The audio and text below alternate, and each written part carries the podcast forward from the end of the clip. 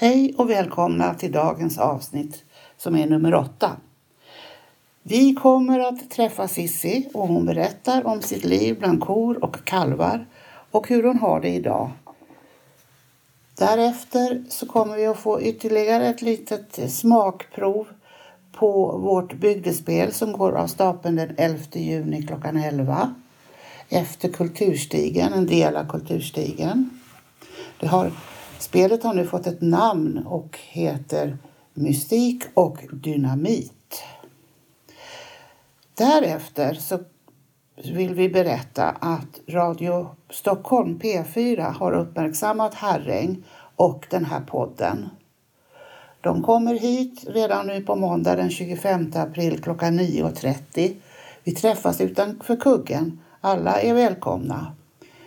Då berättar vi om podden och hur podden har kommit till och att vi intervjuar eh, personer som bor här i Herräng i dåtid och i nutid. Och så vill vi visa vårt vackra Herräng och göra, få uppmärksamhet på det också naturligtvis. Allt vi gör är ju egentligen, har ju utgång med Herräng. Det är Herräng som är utgångspunkten. Ni får gärna Eh, stötta oss på Swish 070 669 3251 eller via patreon.com eh, och gå in där och skriv vykort från Herräng så kommer ni till den sidan där ni kan sponsra. God lyssning idag. Tack! Idag sitter jag här med Sissi Sjögren, min granne och en dam som är välkänd här i Herräng. Sissi Sjögren. Och hon ska berätta lite grann om sitt liv nu, som det ser ut idag och det hon har varit med om med kossor och kalvar under tiden hon bodde i Tulka. Och lite om hur det var när hon var liten. Hennes pappa var prost här, eller hur? Och sen så var han din mamma diakon. Kyrkoherde. Kyrkoherde. Och så din mamma diakon. Och så. Varsågod Sissi så får du börja berätta lite om dig själv. Ja, eh, jag är född i Gävle 1962. Eh, flyttade till Hallstavik när jag var tre månader. Och sen bodde vi där. Sen fick jag en lilla syster som är född 14 maj 1968. Och sen flyttade vi till Uppsala där jag började eh, skolan eh, i årskurs 1 och gick till och med årskurs 4. Sen, flyttade, sen fick pappa kyrkoherdetjänst uppe i Häverö församling som hette Häverö Lyhundra kontrakt. Och då bodde vi i Häverö prästgård. Och eh, då åkte jag varje dag till Hallstavik. Och eh, och sen... Eh, och gick i skolan? Ja. Eh, nej, Uppsala. Jag gick i Uppsala. Jag, eh, då fram, ja, och sen flyttade vi till Uppsala. Sen flyttade vi ut till Häverö eh, i, på sommaren 1974. Igen alltså? Ja. Mm. Och, och, då, och det var då som, för pappa sökte tjänsten efter en som hette Lars Rune, mm. pappas eh, företrädare. Och då eh, Eh, började jag sen på hösten i årskurs 5 och 6 i Skärsta skola. Sen började jag i gymnasiet, sen började jag i högstadiet 7, 8, 9 på Hallstaviks högstadie. Sen började jag i, inne i Norrtälje på Roden gymnasiet där jag gick en konsumtionslinje. Och eh, då och eh, sen eh, gick jag även Bergby, Bergby hemtekniska ett år. Och sen så träffade jag en man, Göran Eriksson, i Tulka på våren då jag började cykla ut och cykla lite runt byn där i Häverö. Och jag försökte ju hålla det hemligt länge, länge, länge fram tills mamma och pappa kom på mig av att, jag, av att det luktade lite grann. Och jag sa det, nej, jag, jag, hjälper, jag, jag hjälper några andra bara här borta här i Kusbyn. Ja, nej, jag, sen fick de se att jag var, åkte ut och, ut och dansade så Göran hämtade mig varannan lördag. Då åkte vi till Knutby och dansa. Och eh, sen då så, och Sen så flyttade jag till Skärsta och bodde där ett tag. Sen flyttade jag hem till Göran och sen på midsommarafton eh, 84 så förlovade vi oss. 6 oktober 84 så gifte vi oss. 7 mars fick jag min äldsta son Bengt. 85. Och sen så hjälpte jag väl till där då och på bondgården då och hjälpte till och lärde, lärde mig att handmjölka och sen fick jag hjälpa till och sätta på maskin, mjölkmaskinerna på kossorna. Och sen så äh, hjälpte jag väl till med alla, med alla kalvar som kom. Och hjälpte till och la i halm i alla kalvboxar som skulle göras ordning. Ja, fick du vara med när kalvarna föddes? Ja, bland annat. Och sen eh, en dag när vi skulle hämta kossorna så, så upptäcker jag och Göran att det fattas en kossa. Oj. Då gick vi och ropade liksom, och då sa jag liksom att ja, du, kan gå, du kan gå bortåt dit. Ja, och jag gick och letade och letade och ropade och tittade. Och Göran ropade där, kossorna, kossorna. Ja, och jag gick och ropade kossorna. Kändes icke till. Hade kossorna namn? Ja. Eh, Rosa. Eh, Ja, jag förstår de här. Viola. Ja. Vad var det mer då? Ja. Men sen hittade ni den här kon som var Ja, det hittade vi den här kossan sen längst, längst borta i en hage. Då hade hon, då hade hon kalvat. Oj. Så att då, då sa Göran att stanna kvar här med, med, eh, med Rosa så åker jag hem efter traktorn. Ja, men hur ska vi göra? Liksom, ja, jo, men stanna kvar här. Och jag sa, ja, men vi måste ju hem till, hem till mjölkningen. Ja, men skit i det nu, sa Göran. Vi, eh, jag, åker, jag åker ner med, med traktorn. Så, så, så tar vi hem med kossan så. Och då eh, la Göran kalven i, i skopan. Mm. Och sen bad som att hämta den här äh, kedjegrimman på kossan och liksom och i, i traktorn. Ja. Så hon äh, gick ju med ja, hem frivilligt då och sen så, Nära sin lilla kalv. ja. Och eh, det var en liten tjurkalv. Och den hade vi några månader. För sen när den vart upp till upp, alla tjurkalvar som vi hade som vart uppåt ett halvår. De skickade vi vidare till en, till en vidare upp, uppfödare som fick ta hand om dem. Så vi, för vi sparade ju bara kvig kvigkalvarna då förstås. Ja. Och sen så hade min svärfar och svärmor och Göran då, ja då hade vi då ett eget bruk då med tre grisar då där nere i Norrgården då. Och det var ju, en, det var ju ungefär en och en halv kilometer ner ifrån gården där, där eh, svärmor och svärfar bodde. Och där jag och Göran åkte, åkte dit så gott som varje morgon då förutom att för jag hade ju, Gör- jag hade ju Bengt då. Men då, då på kvällen så åkte vi ju dit för att då hjälpte jag, för då hjälpte jag till med, med mjölkningarna och alltihopa.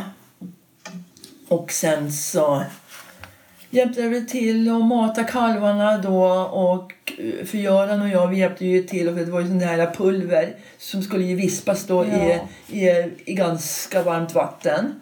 Som vi gjorde i ordning då för att det var sån där pulvermjölk. Ja.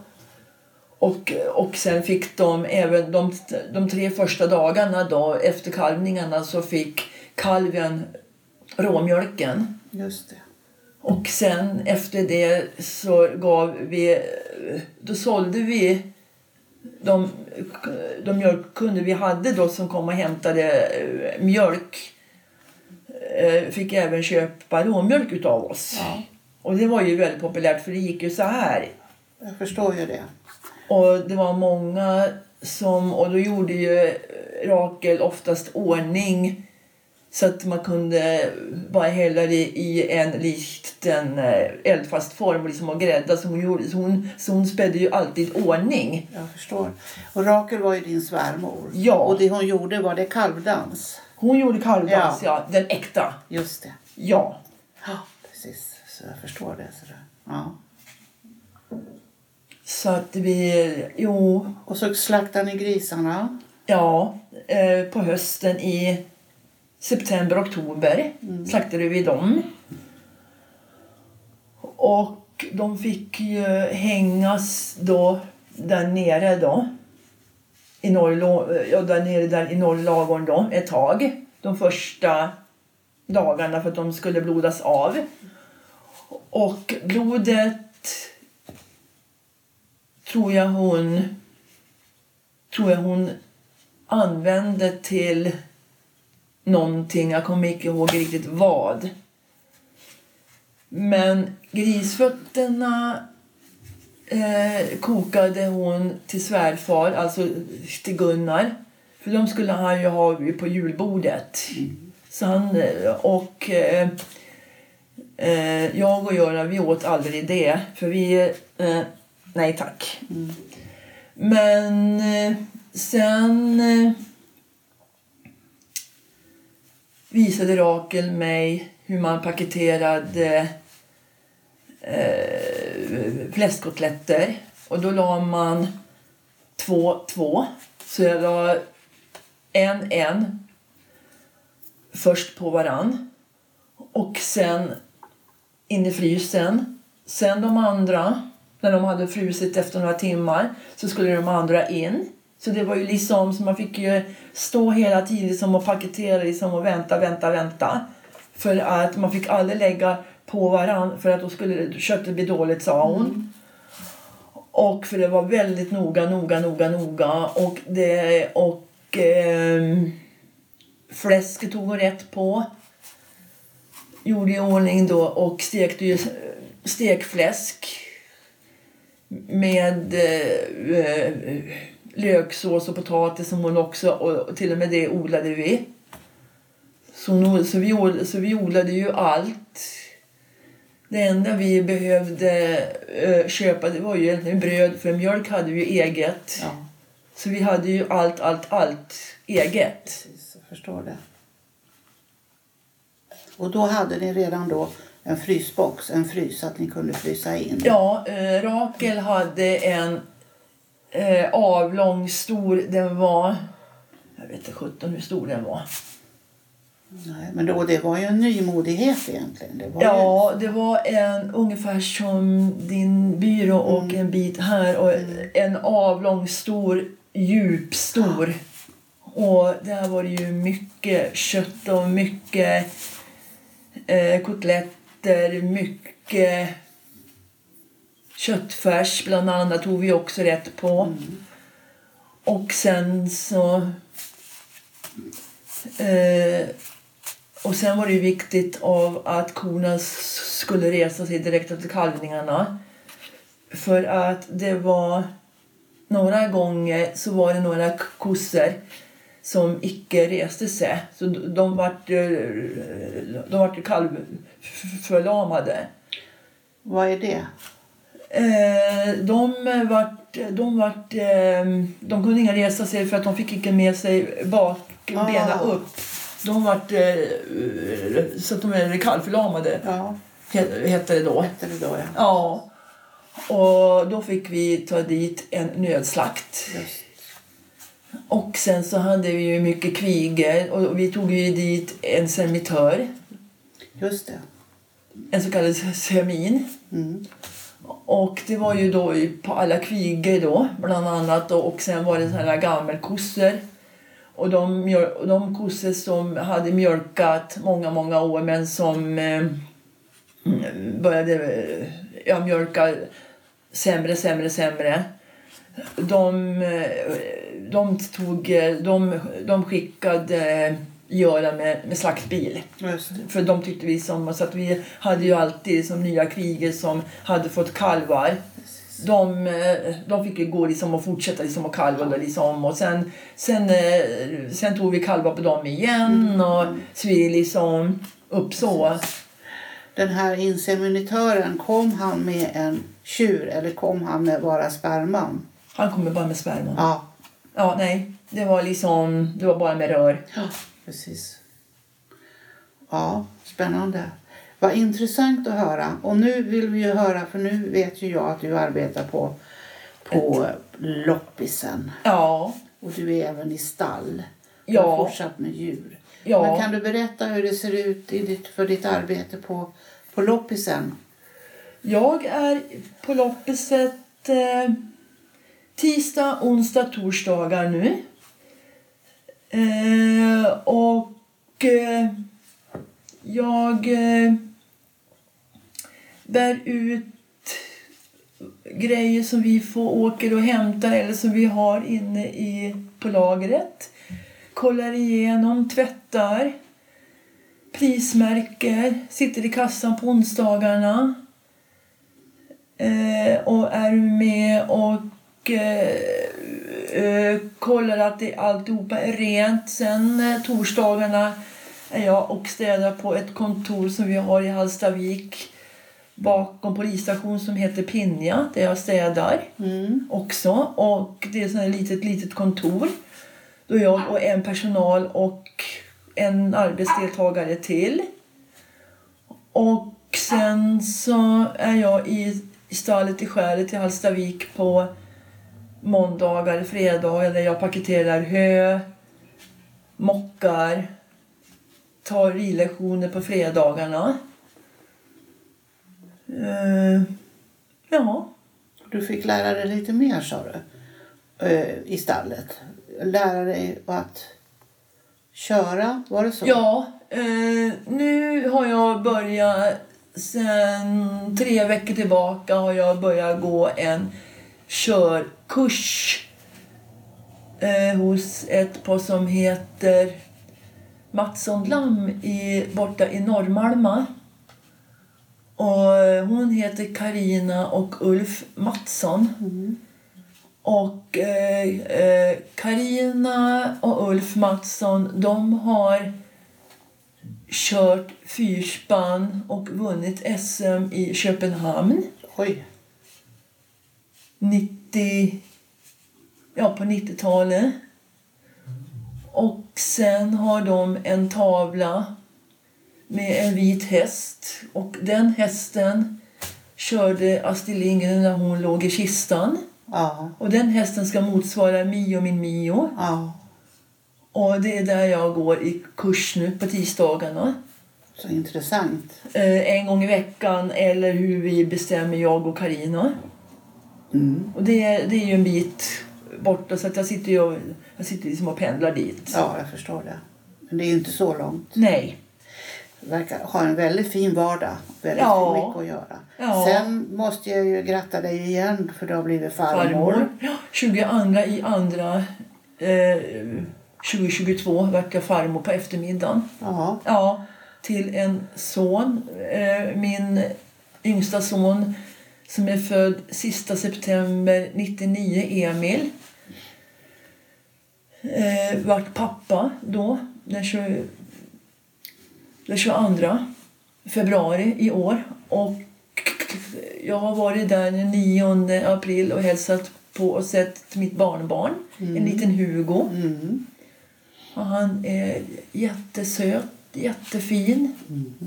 Och han ska döpas nu den 8 maj. Maj, 8 Och då maj. var du stolt över ett Ja. av namnen. Ja, och han ska, he- han eh, ska heta Hugo Mats Ulf. Mats är efter hennes pappa. Ulf är efter min far eh, Emils morfar. Mm, så Så fint. det, det, det är, ja, Och Emil och hans flickvän de bor på Åland. ja. I, där i Mariehamn, ja. Ja. Mm. Vad fint du berättar. Är det något mer du kommer på som du skulle vilja säga? Ja, en konfirmationsmiddag Ja, just Du hjälpte till mycket. 1975. Ja. Då var du Så- inte så gammal. Nej. Nej, eh, jag höll på att bära in disk för att vi hade Eh, var väl ett hundratal. Det var, det var eh, konfirmander. Vi hade en konfirmationsmiddag i Häverö prästgård 1975. Det här var på sommaren i och med att mamma och pappa hade alltid konfirmationsläger på somrarna. Eh, så fort skolan slutade och sju, åtta veckor fram. Och då en dag så skulle mamma sätta på diskmaskinen i köket då och den fungerade icke. Och då började jag bära ut tallrikar och då var det förrätt, varmrätt, efterrätt, eh, kaffe och kaka. Så att det var både, det var ju, det var ju bestick, glas, olika assietter, tallrikar, eh, kaffekoppar, allt möjligt. Och det tog för mig några timmar och jag diskade helt själv. Jag diskade, sköljde och det stod eh, på rad. Det var många, många rader. Och jag diskade, torkade och min bror hjälpte till liksom att sätta upp i skåp vart efter att jag hade torkat klart. Min bror som är född 21 oktober 1959. Sen är en stora syster som är född 21 november 1957. Lilla syster är född 14 maj 1968. Fantastiskt. Vilket arbete. Det måste ha tagit många timmar. Ja, Hela natten kanske. en hel dag och en bra bit in på kvällen. Jag Ja, förstår det. Och det är ett minne, starkt minne du har. Det var väldigt bra gjort. ja, Det är sådana minnen man bär på. ja. Det är lite jobbigt under Och tiden. det vet som- jag ju mamma och Ja. pappa sa att ja, vi glömmer ju aldrig den dagen sista när du när du eh, ställde liksom och diskade. Liksom, ja, jo jag, jo, jag vet det. Ja. Precis. Jo, jag vet. Tack ska du ha. Ja, tack. Jätte, jättetrevligt att träffa dig och få höra allt det här. Idag säger vi välkommen åter till Ann-Katrin Byström och vi ska prata om bygdespelet som växer. Det har kommit till en person till. Och både i spelet och i rummet och det är Eva Ermens som nu kommer att läsa lite granna ur Krutgubbens repertoar. Just det. Välkommen! Ja, tack ska du ha. Ja, jag är ju författare och eh, skådespelare då och då i olika små produktioner, måste jag säga. Eh, och här har vi nu krutgubben Konrad Krut. Hans hustru är också med i spelet. Min hustru hon styr och ställer på kvinnogillet i Folkets hus. Ja, här på bruket sitter inte kvinnorna på sina bakar. Nej minsann, gruvbolaget får se upp. Snart är det kvinnfolket som bestämmer. Det skulle inte förvåna mig. Många duster har vi haft med överheten. Och ni ska veta att många gruvarbetare fick sparken vid minsta tecken till det som kallades sammangaddning. Ja, vi arbetare vi fick kämpa för att organisera oss. Förbud och röda skynken. Men vi segrade till slut. Och nu tillhör vi Herrängs gruvs nummer 47. Tala om krutgubbar och krutgummor. Tack Eva. Det var mycket krut i det. Ja. Det ser vi fram emot. Detta avsnitt presenteras tillsammans med Mindport Audiobooks. Ett mångkunnigt ljudboksförlag med egna inläsare och flera kända titlar i katalogen. Vill du få din bok eller företagstext inläst kan du vända dig till oss för kostnadseffektiva erbjudanden. Gå in på mindport.se och välj ljudboksproduktion. Upplev flera berättelser och objekt på plats med Geostory-appen.